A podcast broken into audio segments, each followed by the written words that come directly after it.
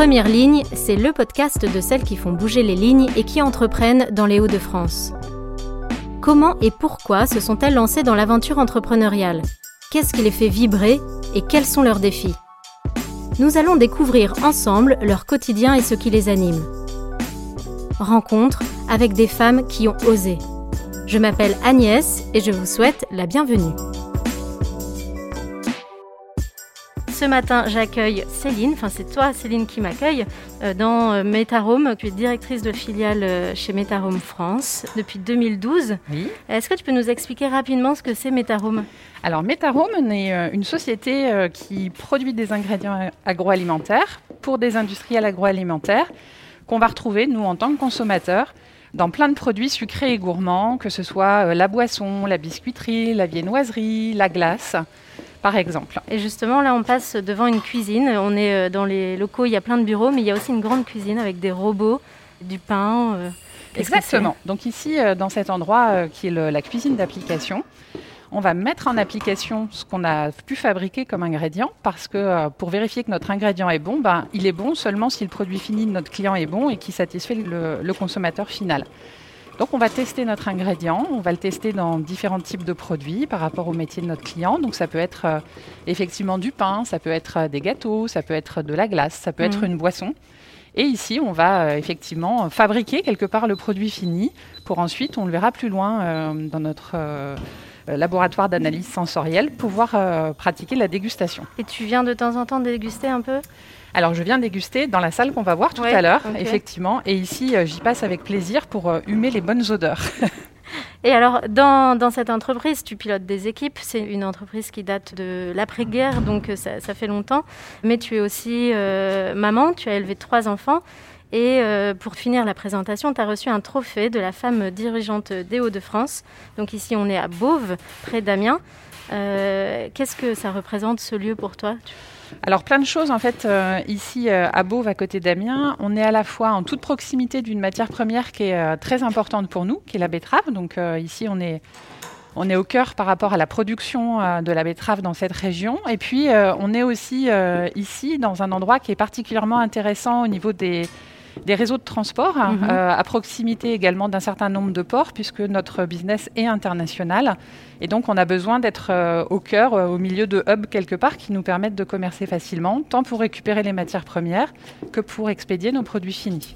Et là, je fais une petite aparté, on passe devant une autre grande salle vitrée. Tout à on fait. une salle de chimie, non? Enfin, moi, ça me fait penser à ça. C'est tout à fait ça. Et en fait, ici, dans cette salle de chimie, on fait des extraits naturels.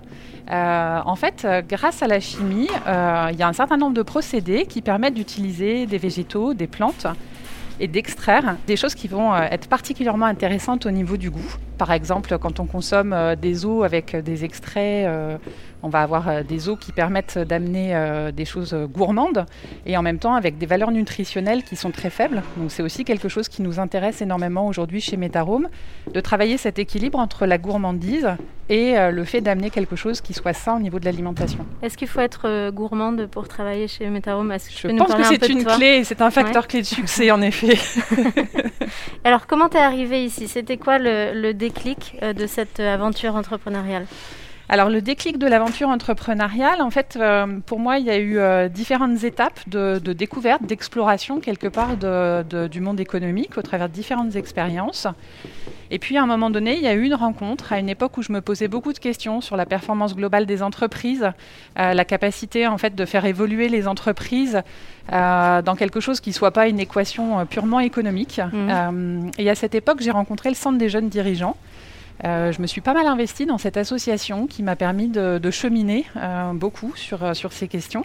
Donc tu as été les rencontrer, tu t'es dit j'ai des questions, allez je frappe à la porte. Je frappe à la porte, sachant que la démarche au Centre des jeunes dirigeants, c'est que c'est aussi un centre de formation en fait. Quand on s'intègre au Centre des jeunes dirigeants, quelque part, on s'engage mhm. à se former, échanger, euh, innover et surtout expérimenter. C'est-à-dire comment, à un moment donné, on va mettre en application, on essaye, on, teste et on, on apprend. stimuler, en fait. Euh, Exactement. Lors de cette période, au Centre des jeunes dirigeants, j'avais pu travailler dans un groupe, une commission qui s'appelait Performance Globale. Et au sein de cette commission, j'ai rencontré euh, Jean-Louis Métayer, qui est le président du groupe Metarome. Et donc, c'est ce qui a fait le lien, en fait, à un moment donné, avec mon arrivée dans cette entreprise. Donc, il t'a proposé d'intégrer le groupe. Qu'est-ce que tu t'es dit à ce moment-là euh, Est-ce que ça a été évident? Tu t'es dit oui, tiens, ça c'est une Alors, c'était pas évident à l'époque, en fait. Euh, c'était pas évident, même si euh, il y avait des choses très fortes qui, qui nous liaient par rapport à la manière de projeter, l'envie d'essayer des choses. Je me rendais compte aussi qu'on est ici dans un, dans un travail avec beaucoup, beaucoup d'experts, beaucoup de niveaux de compétences et que euh, bah, j'allais avoir beaucoup de choses aussi à apprendre de, ce métier, de ces enjeux, euh, pour pouvoir être efficace dans le métier qu'ils souhaitaient me confier. Donc le, le pas me paraissait grand à l'époque, et aujourd'hui je suis absolument ravie de l'avoir franchi.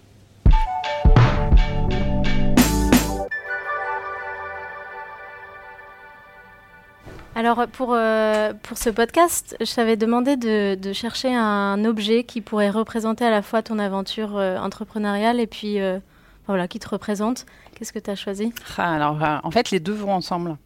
Je te raconte. Euh, les deux vont ensemble. C'est une fourchette. Ouais. Ah oui, elle est là. Et des baguettes. Alors, dis-moi tout. Alors, en fait, euh, la fourchette et les baguettes, pour moi, entreprendre, un entrepreneur, en général, quand il se met en route, c'est pour nourrir. Soit nourrir une idée. Ouais. Soit des fois, tout simplement, aussi nourrir sa famille. Mm. Et euh, quand je le transpose à ce que je vis chez Metaroom, c'est exactement ça. Ça peut être une famille beaucoup plus large. Aujourd'hui, c'est aussi euh, tous les enjeux au travers de, la nourriture qu'on se pose ici, euh, puisqu'on fabrique des ingrédients alimentaires. Donc pour moi, ça symbolise vraiment mon engagement aujourd'hui en tant qu'entrepreneur. Justement, bah, on va parler un petit peu de ton aventure entrepreneuriale. Est-ce que tu avais des modèles, des inspirations pour te lancer? Alors dans les inspirations, euh, il y a quelqu'un dont je, ne me rappelle pas le nom, mais dont je me rappelle très bien quand j'étais euh, ado, avoir vu à l'époque un reportage à la télé qui euh, était dans le domaine de la communication, de la publicité, et qui intervenait pas mal dans des émissions en expliquant comment elle avait réussi parce qu'en réalité, elle était engagée à fond aussi avec un, mari qui la suivait et que sans ça, bah, c'était impossible pour elle de mmh. réussir parce qu'ils avaient vraiment trouvé un équilibre dans leur couple. Euh, donc euh, j'ai cette personne en tête dont je n'arrive pas à retrouver le nom. J'ai cherché plusieurs fois. Et pourquoi ça t'a inspiré euh, ce discours-là? Qu'est-ce qui t'a Parce que ça m'a fait comprendre aussi qu'en fait il y avait une évolution quelque part qui était en train de s'enclencher. et que c'était pas la c'était pas une révolution, c'était plutôt une évolution et que c'était pas une évolution par rapport à un courant féministe, c'était plutôt une évolution de la société. Euh, et de la manière dont euh, les hommes et les femmes allaient cheminer ensemble pour euh, mm. faire évoluer quelque part des, us et coutumes. Ouais. Donc est-ce que, si je comprends bien, ça veut dire que cette femme-là, elle t'a inspirée parce qu'en fait, il y avait une sorte de binôme avec son mari, son compagnon ou son conjoint qui faisait que ça la soutenait dans son aventure et que toi, tu, tu disais c'est peut-être une clé pour avancer? Oui, tout à fait. Pour moi, c'était c'était une clé, clairement. Je comprenais au travers de ça que il n'y avait pas un choix à faire entre euh, le fait d'être maman ou euh, le fait de pouvoir entreprendre. Hmm. Et tu me disais aussi, euh, en préparant cette rencontre, que plus jeune, en fait, tu avais déjà un peu cette motivation intérieure. Est-ce que tu peux en reparler? En fait, le souvenir que j'ai plus jeune, euh, c'est des, des, échanges euh, au sein de ma famille, notamment avec mon père qui avait euh, travaillé donc en tant que médecin anesthésiste pour le SAMU et qui disait mais en fait il y a plein de trucs à créer quand on transporte des gens, il faudrait créer des matelas coques comme ci, comme mm. ça, etc. Et je me disais mais en fait y a, à partir d'une idée, on peut trouver plein de solutions. Donc voilà, je pense que ça a été aussi mon fil, c'est de me dire, il n'y a pas de problème, il n'y a que des solutions, quelque part. Et donc toi, ton leitmotiv, c'est euh, trouver euh, des idées pour euh, entreprendre, c'est ça? En fait, après, je pense que l'entreprise, elle réussit quand certes il y a une idée, mais qu'il y a surtout un, environnement propice d'hommes et de femmes qui sont dans l'envie quelque part que, cette idée chemine parce qu'elle s'inscrit dans, j'allais dire, une cause plus large. Mmh. Euh, je pense que pour moi, l'entreprise qui réussit, elle est dans cet écosystème-là, en fait, dans lequel euh, euh, plusieurs personnes vont, s'engager. On peut réussir dans des domaines d'entrepreneuriat tout seul, mais généralement, une belle réussite, elle est rarement seule aussi bien euh, dans, son entourage personnel que dans son entourage professionnel. Je pense que euh, la réussite, elle est liée aussi à des groupes d'hommes et de femmes qui se forment et, euh, qui vont trouver aussi une énergie, une motivation pour, pour faire avancer les choses et pour créer, pour innover. Mm. Par rapport à une situation A pour aller à un point B. Quoi. Voilà. Et toi, en ce moment, c'est quoi l'idée qui t'anime, ce avec quoi tu avances dans ton quotidien Aujourd'hui, euh, il y a beaucoup de, défis dans notre secteur d'activité par rapport, euh, par rapport à, l'alimentation. Euh, donc, ça fait quelques années qu'on travaille beaucoup sur la manière d'amener beaucoup de naturalité dans nos produits, mais également par rapport à ce que je disais tout à l'heure, pour moi, c'est respecter la gourmandise sans faire de compromis avec le goût, tout en préservant des équilibres au niveau nutritionnel. C'est-à-dire que euh, je suis pas dans une vision manichéenne de euh, voilà, euh, faut pas manger euh, du Nutella, c'est pas bon. Je suis plutôt dans la vision à un moment donné de bah, il faut apprendre à nos enfants à comprendre comment on fonctionne, de quoi a besoin le corps pour fonctionner, mhm. et que c'est pas en se privant de la gourmandise, mais plutôt en acceptant la gourmandise quelque part à la bonne dose, que mhm. finalement on continue à se faire plaisir et qu'on peut se nourrir correctement. Et donc, je reviens un petit peu sur euh, ta place euh, dans l'entreprise, puisque tu pilotes plusieurs équipes. Euh, comment tu décrirais ton, ton type de management? Je crois qu'une des clés pour moi dans le management, c'est surtout de s'adapter à chaque personne avec laquelle mm. on va être amené à travailler. Donc, pour moi, la première clé, c'est déjà de se connaître soi. si on veut pouvoir travailler à manager une équipe, faut déjà bien se connaître soi. Mm. et la deuxième chose, je dirais qu'il n'y a, pas de bon ou de mauvais profil. Il y a des gens à un moment donné qui ont la bonne compétence au bon endroit, mais surtout le bon savoir-être au sein d'une équipe et l'envie de collaborer. Pour moi, c'est ça les deux notions. Euh, Est-ce que toi, as, tu as fait un travail pour euh, te connaître? Comment on fait pour, euh, pour se connaître soi? Alors, la formation tout au long de la vie, moi, ça me parle aussi. Ça fait plus de 25 ans, je crois, que je suis sortie de l'école.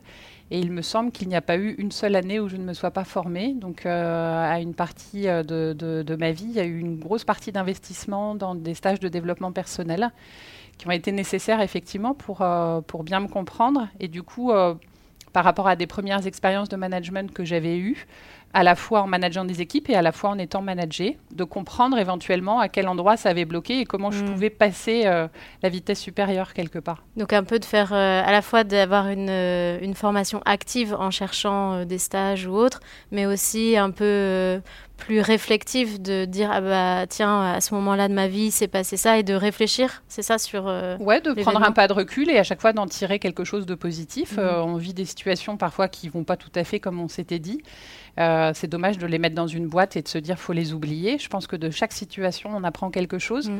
Euh, donc le revisiter quelque part et puis euh, en tirer quelque chose de positif pour un enseignement quelque part pour la suite. Et qu'est-ce que ça t'apporte aujourd'hui, donc cette manière de manager? Est-ce que tu as un retour de tes collaborateurs sur C'est d'une richesse incroyable. Ouais. Vraiment d'une richesse incroyable. Je vois euh, beaucoup, de, beaucoup de personnes, quelque part, se révéler, euh, s'épanouir, euh, se mettre en chemin, quelque part. Et pour moi, c'est ma, ma, plus belle récompense. Tu penses à un exemple particulier? Enfin, je vois tes yeux qui brillent un petit bah, peu J'en ai beaucoup en tête, oui. J'ai beaucoup en tête d'exemples, que ce soit de gens qui continuent leur chemin dans l'entreprise ou parfois qui, qui, changent quelque part de, de choix de vie professionnelle. Mmh pour moi, l'essentiel, c'est que ces personnes restent, euh, je dirais, sur leur chemin et qu'elles aient trouvé le chemin dans lequel elles allaient pouvoir s'épanouir. Donc euh, oui, j'ai beaucoup d'exemples en tête. J'ai envie qu'on parle un petit peu du entreprendre au féminin. Tu as une place euh, tu as reçu aussi le trophée des dirigeants des Hauts-de-France, des dirigeantes, pardon. Qu'est-ce peux dire des dirigeants, c'est pas gênant. Ouais, euh, d'ailleurs, je me posais la question euh, entrepreneur ou entrepreneuse. Enfin, qu'est-ce que tu. Pour le trophée, tu avais raison de, mettre euh, l'accent, puisqu'effectivement, c'était pour éclairer un parcours de femme. maintenant, je ne suis pas attachée en ce qui me concerne. J'utilise le terme de directeur aujourd'hui par rapport à ma fonction. Euh, puisque euh, de manière anglo-saxonne, le terme c'est euh, managing director et on ne se pose pas la question de savoir si c'est masculin ou féminin. Mm. pour moi, la question se pose au travers de la fonction et de la mission qu'on occupe et non pas au travers du titre. Mm. Mais pourtant, j'imagine qu'en tant que femme, il y, a eu des défis sur ton parcours dans l'entreprise. Est-ce que tu peux un peu m'expliquer, voilà, quels sont les, nous expliquer d'ailleurs les enjeux en tant que femme? Je pense qu'il peut y avoir euh, à certains endroits des a priori, mais de la même manière qu'une femme peut aussi avoir des a priori sur le fonctionnement, euh, sur le fonctionnement d'un homme, et quelque part ça amène pas à grand chose. Euh, d'où pour moi l'intérêt de se remettre vraiment au niveau de la mission. quelle mission, à un moment donné, dans un groupe, on est en train de, faire avancer. Et je pense que quand on se place à ce niveau-là, la question de savoir si c'est un homme ou une femme ne se pose pas. Hmm. Et par contre, tu avais des souhaits, tu me disais, de diversité quand même l'entreprise Oui, pour moi, c'est quelque chose d'important dans l'entreprise, la diversité euh, vraiment au sens large. Je pense qu'elle amène euh, aujourd'hui une vraie richesse dans l'entreprise. Euh, je parlais tout à l'heure des, équipes que je manage et après un, parcours, on va dire, qui commence à être relativement long maintenant en mm. termes d'expérience dans le management. J'arrive vraiment à cette certitude que la diversité amène une richesse dans l'entreprise. Plus il y a de différences, plus on s'enrichit. Mm. Voilà. Et je pense que la diversité sous toutes ses formes, amène une richesse dans l'entreprise. Alors c'est plus compliqué, mais c'est tellement plus riche. Ouais. Et tu as un exemple concret en tête, euh, une situation euh ça peut, être, euh, ça peut être à tout niveau. Aujourd'hui, dans l'entreprise, quand je suis arrivée, il y avait déjà beaucoup d'actions qui avaient été engagées, par exemple, sur l'accueil du handicap dans l'entreprise. Euh, et c'est quelque chose qu'on a, qu'on a poursuivi. On a mis en place euh, des partenariats avec un certain nombre d'acteurs spécialisés pour nous aider quelque part à, à continuer euh, cette mission et à le faire, j'allais dire, de manière concrète, mmh. Et très humaine, je pense. et ça amène beaucoup, ça amène beaucoup dans l'entreprise. Mmh. Et après, euh, je reviens quand même sur cette notion du entreprendre euh, au féminin. Euh, tu me disais qu'il y avait quand même des, questions que tu te posais en, tant que femme, voilà, dans ton rôle de mère, de, de professionnelle. Est-ce que tu peux partager un petit peu ces questions ou ces observations que tu fais par rapport à, aussi à la nouvelle génération? Alors, je pense qu'on est hyper sur le bon chemin. Voilà, je suis vraiment très, très confiante. Euh, je suis très Ça confiante. Fait plaisir à entendre. Ouais, je suis très confiante parce que euh, ma génération, j'ai 46 ans, quelque part, mm. on est encore dans un, un, intergénérationnel par rapport à ce qu'ont vécu euh, la génération de nos mères et versus ce que vive la génération qui est en train d'arriver sur, sur le marché du travail. où quelque part, c'est un peu comme une digestion qui a eu lieu et des choses dont on avait encore nous conscience ou, enfin, ou pas conscience, qui étaient là de manière inconscientes, en fait, euh, n'ont pas été transmises à la génération d'après. Comme par exemple euh, bah, Comme je disais tout à l'heure, cette euh, forme d'opposition entre où tu vas pouvoir t'investir dans l'entrepreneuriat ou dans une carrière où tu auras des enfants. De devoir choisir, en fait. Exactement. Ce côté, voilà, où tu peux le faire, mais il y a une certaine limite quelque mm. part. Il ne faut pas que tu ailles trop loin, il faut pas, etc.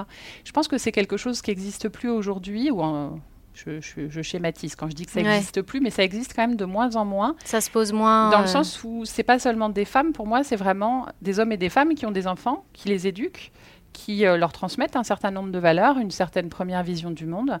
Euh, je pense aussi qu'on est dans un système beaucoup plus ouvert aujourd'hui où nos enfants sont plus critiques par rapport aux visions mmh. du monde qu'ils héritent de leurs parents, où ils se forgent aussi leur propre opinion euh, par rapport à des situations données. et puis, je pense que le fonctionnement homme-femme est aussi en train, de, en train d'évoluer et du coup permet d'aller dans des modes de fonctionnement différents et de pas forcément se poser cette question sous forme d'opposition, mais mmh. plutôt de coordination Ouais, de, ouais, de cette coordination euh, du père et de la mère pour euh, que chacun se développe professionnellement, ou enfin de l'homme et de la femme, c'est ça? Oui, pour moi, c'est une complémentarité.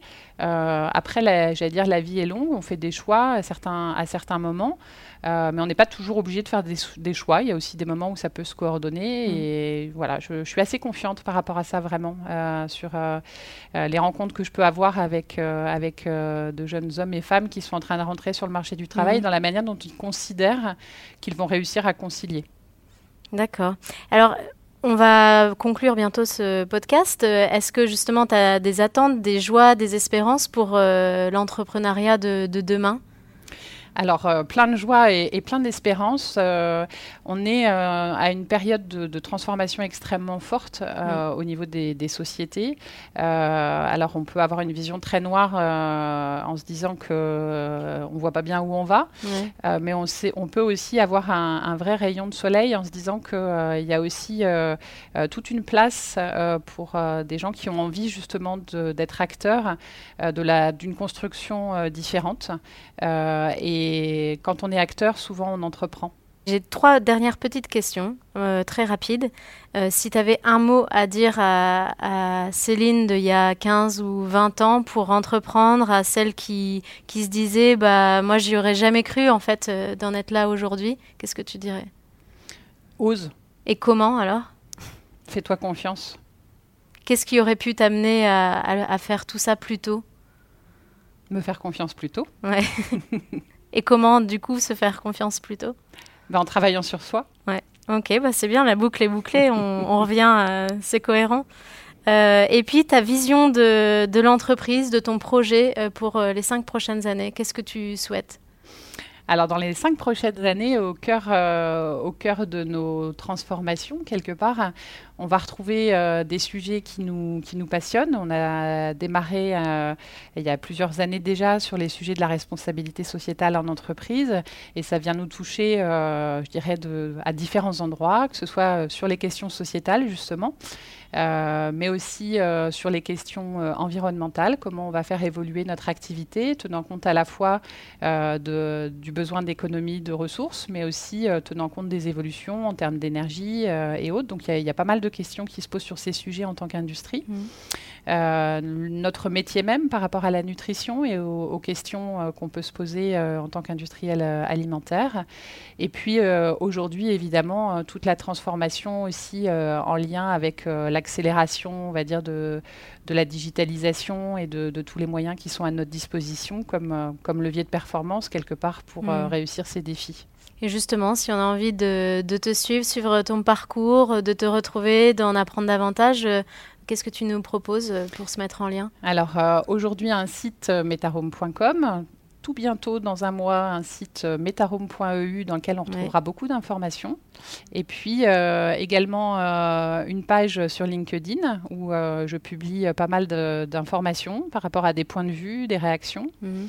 Euh, voilà, ça fait au moins trois moyens assez simples, quelque part, de, nous suivre et, euh, d'avoir plus d'informations sur euh, la manière dont j'essaye moi aussi de décrypter le monde. Et si on veut venir goûter ou sentir à la fois l'atmosphère de l'entreprise, mais sentir les bonnes odeurs qui se dégagent ici, il y a aussi des visites, c'est ça? Alors, pour tous ceux qui sont dans nos métiers et qui se reconnaîtront, il y a un certain nombre de postes qui vont s'ouvrir dans les années qui viennent et qui commencent déjà à s'ouvrir.